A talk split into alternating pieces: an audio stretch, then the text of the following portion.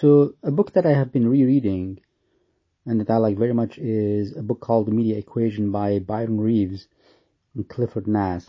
The book was published in 1996 originally, I believe, and was reissued in 2002. And uh, the main idea in the book is that when we engage with an artificial intelligence, computer, or especially an AI that speaks in the voice of a human being, we cannot help but impart on that intelligence human characteristics. And therefore, we can't help but uh, trigger the rules that we use when we engage with another human being. Politeness and and the rules of conversation and so forth. Now, I think that's an interesting observation. I think there's a lot to draw from it in terms of to help us design and so on.